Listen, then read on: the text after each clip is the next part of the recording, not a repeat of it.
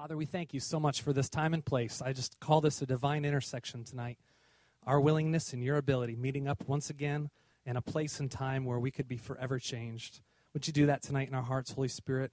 Would you just open our ears, open our heart, give us the courage and the ability to just roll off every fear and worry and concern, every identity issue, every every perplexing question, and just we submit ourselves to you in this moment, Holy Spirit, to minister to our hearts and to cause us to walk out of this place knowing without a shadow of a doubt that you love us, that you're for us, that you have a great plan for our life, and you're well able to make it happen in your perfect timing. In Jesus' name we pray. Amen. I don't know about you, but this is a, this is a season, isn't it? How many of you have kids? One word logistics, right? I was uh, I had the privilege of sharing at the men's breakfast, and if some of you men were there, you'll hear a couple of things tonight that sound familiar to what we talked about Saturday because I'm just beginning, continuing to share some of the things that God has put on my heart for the season. But I don't know how it happened. Maybe it's like the frog in the frying pan, but I just kind of woke up one week and was stressed out not too long ago. It was just, there was just so much going on. Um, you know, just every day was like another logistical effort. You would have thought we were storming the beach in Normandy just every single day, you know, uh, with the logistics that it took to make sure someone was where they were supposed to be and homework was done and penmanship was improving and bills were being paid and all these things. And I and I began to very slowly grind my teeth and think about things. And I'd wake up in the middle of the night which I never do. Baby might get me up or something but then I would stay up. And how many of you know the middle of the night is usually a generally a bad time to think about things? Have you noticed that? Now if you're praying that's one thing but if you're thinking generally you're in trouble if it's anytime after midnight or before 5 a.m and uh, so I just found myself thinking about things and rehearsing things and wondering why things were the way they were. And I even found myself saying something that a believer should never say, which is, I can't wait until Christmas is over so we can get back to normal life. And no sooner did I say that than I caught myself and I went, wow, what a terrible thing for a believer, someone who's grateful to the Lord for everything he's done, to say, Jesus, could we just get on with your birthday? blow out your candles. It's over. And, uh, and, but you know, that's where I was. And I realized what happened was over time, I just had begun to uh, really try to do things, try to do the right things, but without the presence of God and the grace of God to really help me. And I looked at my Bible reading plan, and every day there would be a little reminder that says, You are two days behind on your Bible reading. You are three days behind on your Bible reading. And, and, because maybe I work here and because a Bible's in front of my face every now and then, whether I want it to or not, you know, I, I can begin to think that I'm progressing enough in the Word. And then next thing you realize, it's been one, maybe even two weeks before you've really, you know, sat down and, and opened up your heart to the Lord and said, Change me. And there I was, just tired and cranky. My family would tell you I was just had kind of a short fuse and and so one morning I came to work and I get I get to be here before anyone else and I just normally I would have just hit the ground running at 8, you know, and and I just was like I was just arrested in right where I was and Lord had just, you know, inspired me get open that reading plan catch up, you know, or you know, catch the thing up. If you use the U YouVersion thing, they got this wonderful little button called Catch Me Up. I'm a big fan of that button, and uh, and so I caught myself up, and it, and it brought me to actually the last reading of a day where I had apparently forgotten to check the last reading off. And can you throw that up, Sandy? This is the one Proverbs, Proverbs 12. And this was the first one I read. Worry weighs a person down, an encouraging word cheers a person up. I said, Oh, thank you, Lord. It was just like a hot shower. It was just like, Oh, that's exactly right. And so I literally, like a like a dramatic movie plot, I just cleared my desk and I sat down I said, I am going to read this reading plan. I'm going to get a couple of days in here today before I think another thing about this day. And so then I went to the first day of the actual day I was supposed to read. And alas, it was my favorite verse in the entire Bible, Joshua 1 5, that says, No one will be able to stand against you as long as you live, for I will be with you as I was with Moses. I will not fail you. I will not abandon you. And God reminded me of a word, probably a word that has changed my life more than any other word. I've heard a lot of great words, I've sat under a lot of great teachers read a lot of neat things, but probably nothing has, has so dramatically changed my life and encouraged me than that word, I will be with you. And as I was telling the men, and as I've told you the testimony before, and I won't go into details, but about five years ago when we needed a house, we were a family of five in a two bedroom house, and it was time to move. and we sold our sold our own house by owner and su- not surprisingly but you know we were encouraged to have been able to sell it rather quickly and we found ourselves needing a place really quick and so we were looking and looking and looking and looking and we found a place and just nothing really i mean the things we thought we wanted fell through and, we finally found one and you know how sometimes you just have to if you have to rationalize something to yourself it's probably not God for you if you have to really work to like it. And I kind of rationalized it, and I could see where it was kind of the things we were believing for, and there were a lot of good things about it. And we made an offer, and they accepted our offer, and we even low, we even lowballed them a little bit, and we got we got an accepted offer, and just didn't have any peace at all, and uh, and just kind of talked it over with Allie, and we just didn't know what to do, didn't have a peace about it, and we made a very difficult phone call to a real estate agent and said, "I don't think we're going to do it." And so uh, we backed out of it. And immediately that peace again just rushed down, and we both knew this was the Lord. And so we began to keep looking, and God had opened up another place for us to rent so that we didn't have to hurry such an important decision. And then we found a house that we absolutely love that we are living in and have no plans of leaving for a long time. And, uh, and we absolutely love it. But when I was in that house, I had the pleasure of being able to get in that house alone sometimes, which you don't normally get to do. But I had the ability to go in there, get the key, and just pray. And, and we knew that you know this was even at the great deal that we were getting, even the way that God had moved miraculously. We knew that this was still going to be an act of faith because it was, you know, increasing our mortgage payment and wasn't really financially a time where you would say, "Hey, honey, what what do you think about just dialing up our mortgage payment?" And, you know, it wasn't really that time where we were having that conversation, and so we had to really pray and know that it was God, and we could see how He had moved miraculously. But kind of like Joshua, you know, God had moved miraculously. He had revealed himself to the people, but there still came a day where Joshua had to wake up and lead these people into the promised land and face enemies and face giants and face all kinds of things. And so there was that day where we just had to decide. And as I was sitting in what is now, you know, our family room, praying, God, you have to just show me. I mean, I can see how you've done something amazing, but I just need a word. I need to know that we're making the right move here. And he just said this, and I'd never heard it before, really. I, would never heard it in this way before. And he just said, I will be with you. And it wasn't like I heard his voice booming, I will be with you. It was just, it was just there in my heart. It was like I wasn't thinking anything. I was purposefully not thinking anything. I was even trying not to think about not thinking anything. And I was just being still. And all of a sudden, I just, I will be with you. And it wasn't like, I'll be with you, buddy. You know, when you're trying to slug it out and make that mortgage payment, I'll be right there with you. This was like, I will be with you you know, my presence will be with you and I will take care of whatever you have. And from that moment, oh, I just knew it was going to be okay. And were there challenges? Yeah.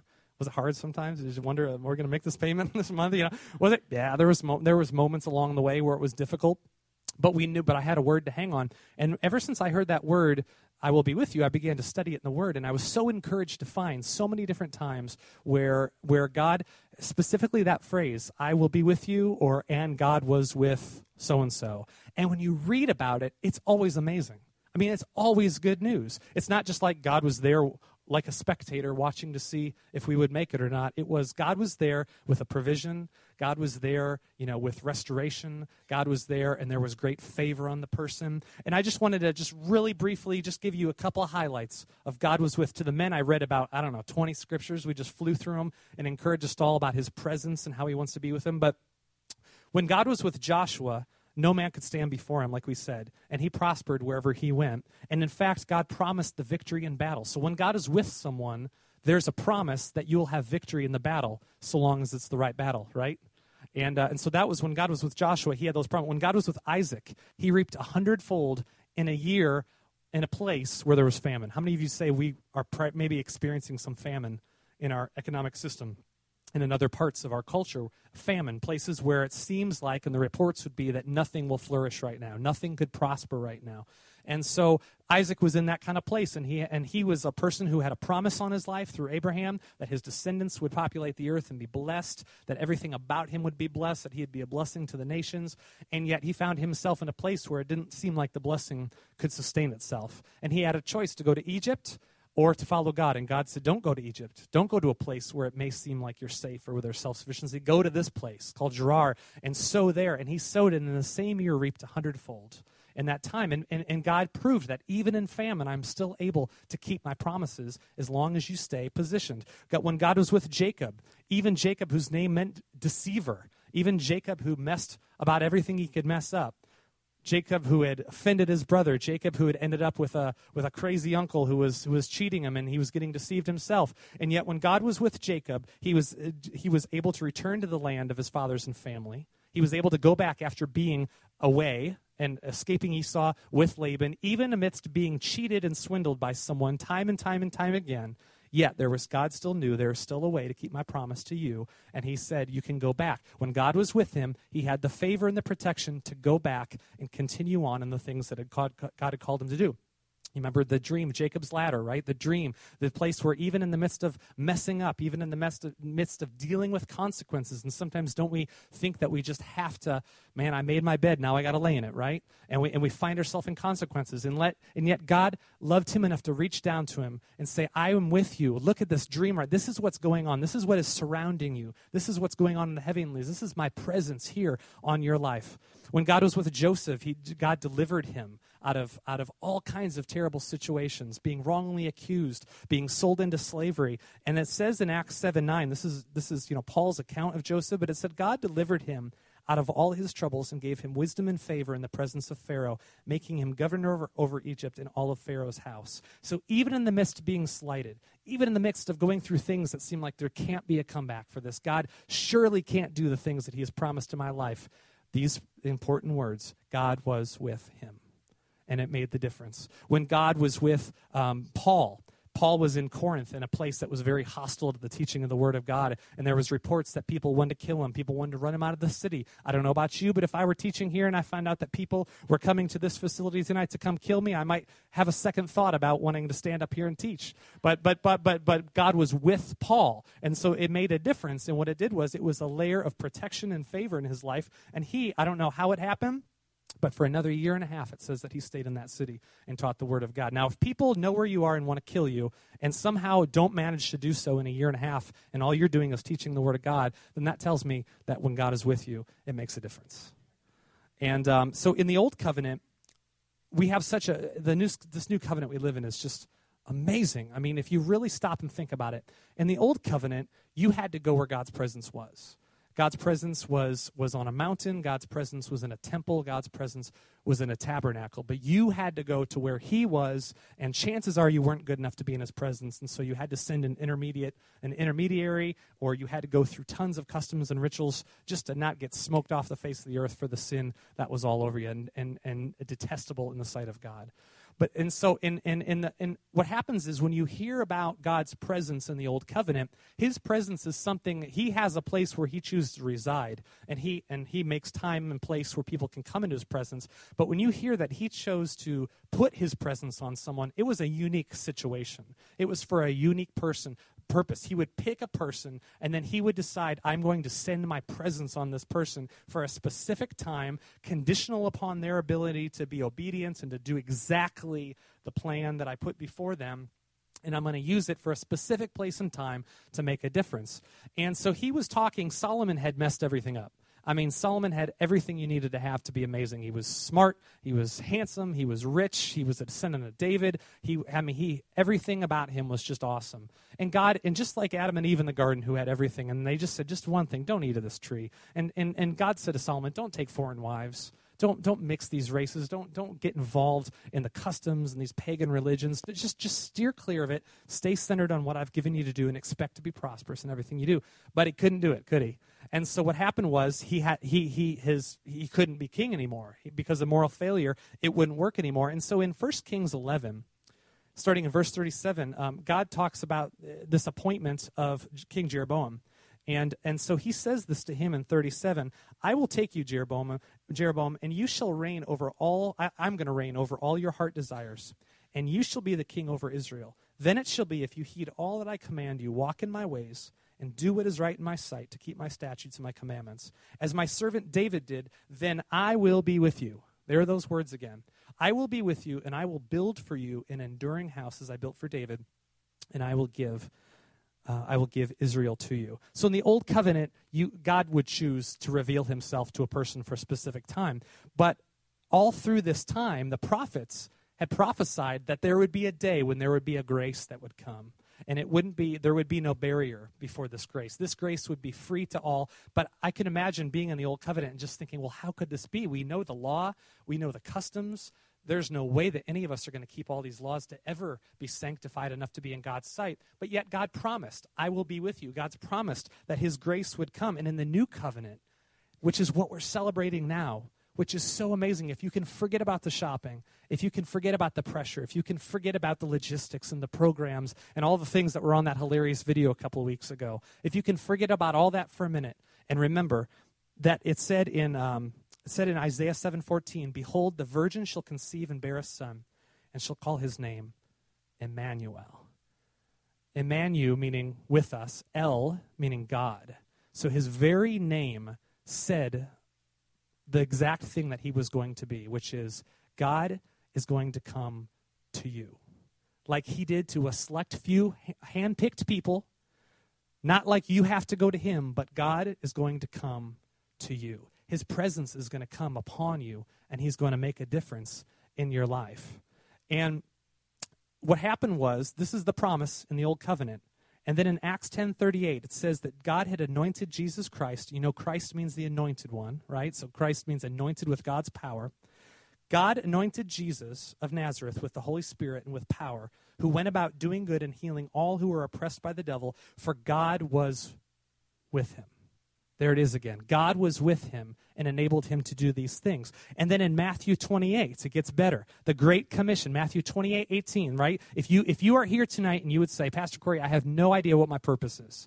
I want to know what God created me to do. How many of you raise your hand right now and say, I'm not exactly dialed in. I'm not sure exactly what I'm on this earth to do. I know the things I could be doing, but I don't know the things I should be doing. And if you're that person tonight, this is the beginning of your calling, okay? So get a hold of this and begin to figure out how God can have you do this and you'll be on a great you'll be on a great start. Jesus came and spoke to them saying, "All authority has been given to me in heaven and on earth. Go therefore and make disciples of all the nations, baptizing them in the name of the Father and the Son and of the Holy Spirit, teaching them to observe all things that I've commanded you. And lo, I am with you always." That's new. Not just I'll be with you for a season as long as you dot your I's and cross your T's. It says, I will be with you always, even to the end of the age. That's a long time. And then in 1 Corinthians 16 9, it gets even better. And it says, Do you not know that your body is the temple of the Holy Spirit who is in you, whom you have from God? You're not your own. Do you know what happened? Jesus said, I would be with you always until the end of the age. But what did Jesus go and do? He died, he rose, and he was seated at the right hand of the Father. Now, he was talking to the disciples and said, I'll be with you always, but that's a little confusing because now he's not there anymore. And we say, well, Jesus lives in my heart, and there's some ways that, you know, that, that's true. But what, what's happened is the Holy Spirit came upon us when we, uh, when we asked Jesus and we, when we submitted our lives to Jesus Christ and said, I want you to be Lord over my life. I want you to be my shepherd.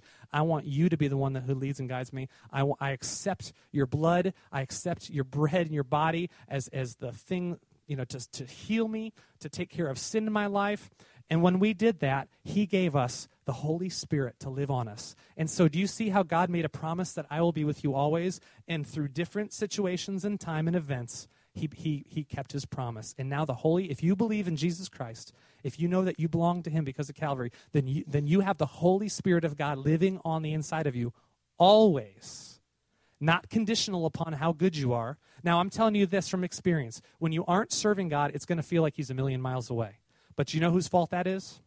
It's ours. It's not his. He doesn't he doesn't move. He doesn't change. He's right there all the time. But if you ignore him, I can see where it's going to seem like he's not there. If you put up walls and if you believe wrong things and you uh, let the enemy put up walls in your life, you're not going to feel like he's there. But he's there. And he's always making a way where there seems to be no way. Because when his presence is with you, it makes a difference. Say that with me. His presence is with me, and it's making a difference.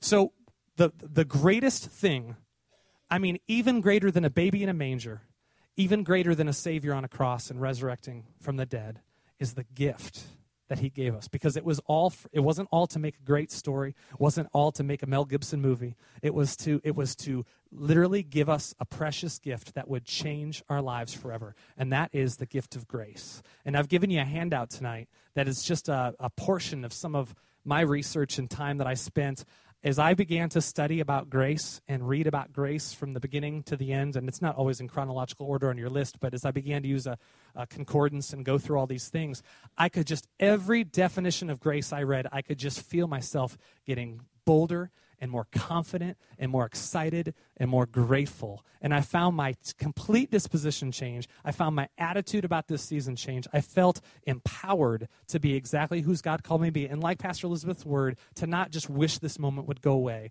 but to embrace this moment and say, there is something important right now that God's presence is with me to do, to do in my life. And so, there's no time in the world to go through all these, but can we just kind of run and hit some of the highlights really quick? Because you have this gift of grace through Jesus Christ. It is a gift. Grace is sometimes we say unmerited favor, maybe unearned favor might mean something to you too. It's this idea that you didn't do anything right except maybe you were able to believe in Jesus, and because of that, you now have grace operating in your life. Grace, a supernatural force, an unearned favor, something God has paid for, something God has willed to give you in His life, but it's a gift and you have to open it. You have to receive the gift of grace. And so I want to encourage you tonight in our short time together to consider all the benefits of this grace. And if you don't know where you stand about grace, I want you to consider tonight opening your heart to this gift of grace so that living life can become incredibly fun incredibly purposeful incredibly rewarding. Look at it it says in 1 peter 4.10 that his grace is manifold. You see that title slide? That's a that's an example of a manifold. Can you throw that title slide back up sandy? Uh, a manifold. I think of a car but a manifold means anything where there's a pipe and then the pipe has multiple outlets. Many places. And grace is kind of like that flow. Grace is like this thing where it is what it is, but it manifests, ma- manifests itself in so many different forms, and we're just going to hit on a few of them. His grace was upon Noah to escape the destruction of sinful man. His grace was upon Moses to lead Israel to freedom. Grace was upon Moses that was evident to his enemies. Grace wasn't just something Moses felt, grace was something that was seen. Grace was something that caused fear in the hearts of the enemy. So it was obviously a tangible force. Grace gives us revelation of our bondage and it gives us a way of escape. It was promised by the prophets and fulfilled in Jesus. It, it, was upon the baby Jesus who then grew and became strong in spirit and filled with wisdom. His grace is able to build you up and give you an inheritance. Tonight, if you are if you are destitute, if you are hurting, if you have no idea how things are going to work out, this is your promise. This is your story. This is how you can write a brand new story for your life. Begin to grab a hold of what grace can do. And grace did it for the most unlikely people all throughout the word, and grace can do it in your life too. Grace was upon the apostles to give witness of the resurrection of the Lord. How many of you afraid to talk to your neighbor? There's a grace that is poured out on your life that will give you the wisdom to, and the boldness to go talk to your neighbor about Jesus. Grace is by which we stand. Grace is a free gift. Grace is abundant. Grace abounds more, even when you mess things up and sin is abounding more. Grace is abounding more and more and more. When the world gets darker, grace gets brighter. Amen. Grace lifts us out from underneath the dominion of sin. It works in us, it appoints the gifts within us for his pleasure. Grace causes thanksgiving to abound in our hearts. As you read these things, I hope you're becoming thankful. I hope you're able to just stop and say, God, you are so good for what you've done in my life, and I just want to serve you with everything I have. His grace is sufficient for every situation, every bill, every relationship, every perplexing question. His grace makes us acceptable to Him. Amen. Grace forgives our sins. Grace saves us. Grace motivates His kindness towards us. Do you know that God has a kindness for you that is just unbridled? It is passionate, it is relentless, it is just, it wants to love you and love you and form you into the image of Christ. Grace enables the effective working of his power. It bears witness to his word with signs and wonders. Grace is given to all according to the measure of Christ's gift. Grace is imparted to others through our words. This is very important. Grace is, is imparted by our words and the things that we speak and say it is, motivates worship in us. If you ever get to service and you don't know how you don't really like that song or or maybe you don't like where you had to sit or where you had to park and, and you just feel resistance grace motivates worship. When you begin to think about it. that's why so many of our praise songs begin to recall the things god's done because it's there to stir your hearts up and remind you of what grace has done. When we sing i'm saved by grace that stirs you up and that should motivate worship. Amen? Grace is an ongoing flow. It's not just a one-time ticket to ride get out of hell, don't pass go. It is so much more than that. It is a continual flow. It's something that is continually working in your life if you'll draw on it. Uh, grace will season your speech, releasing wisdom to be able to answer issues. Grace manifests its glory in us. Grace consoles us with good hope. It's abundantly known with faith and love through Jesus. It just goes on and on and on. I mean, you could just read for a long time, and there's so many more scriptures in the Bible about what the grace of God will do. But look at the end of that list. There's just a couple at the end and says, And I think these are a couple of good ones to meditate, especially at Christmas time when there's extra financial needs. And grace causes Jesus, caused Jesus to become poor so we could become rich. God has a vision for you and I to be rich, not just financially, but it includes financially.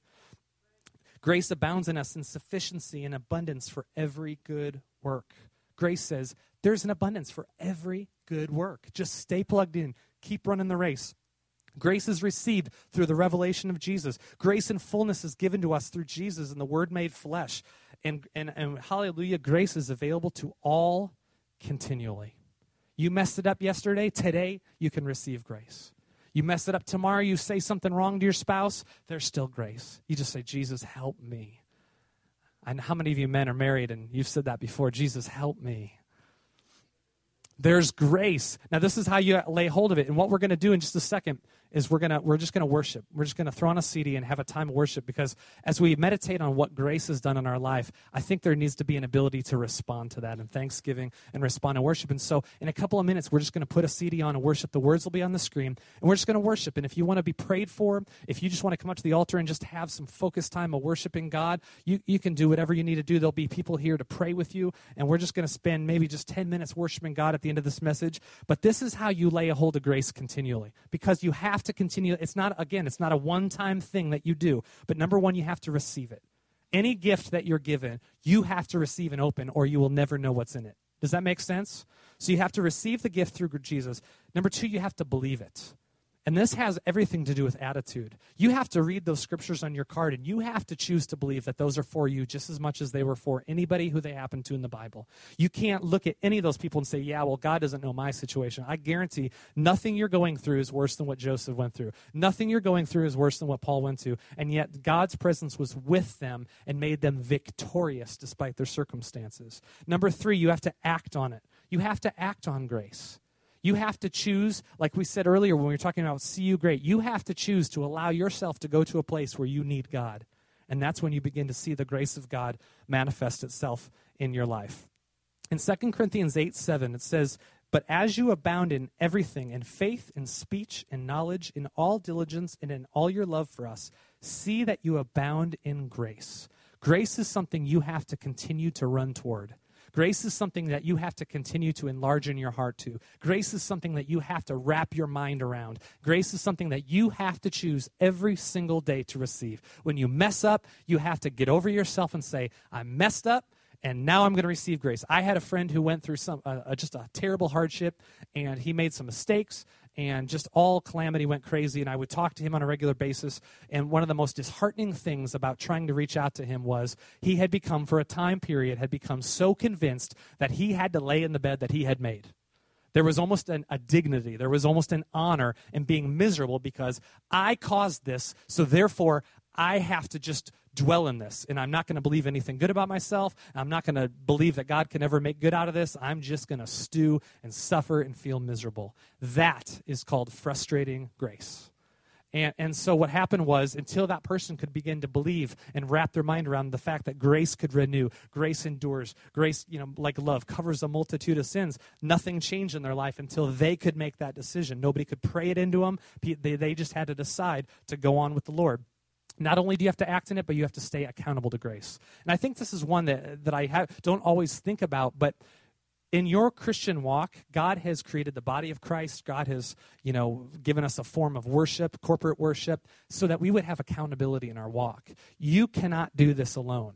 I'm telling you, you cannot do this alone. Not the way that God has set it out, not in a way that enriches your life and enriches the lives of others. We need each other. We are members of one another in the body of Christ. And so, one of the greatest ways to, to lay hold of grace and to have a continual flow of grace in your life is to allow to submit yourself to accountability, to find people who you will open up and talk to, to find, uh, to find a church where you can be a part of and not just go to hear the word, but to be involved and to get to know people and let people know your business so people can ask you, How are things going? And then you have the guts to say, they're not going well, pray for me.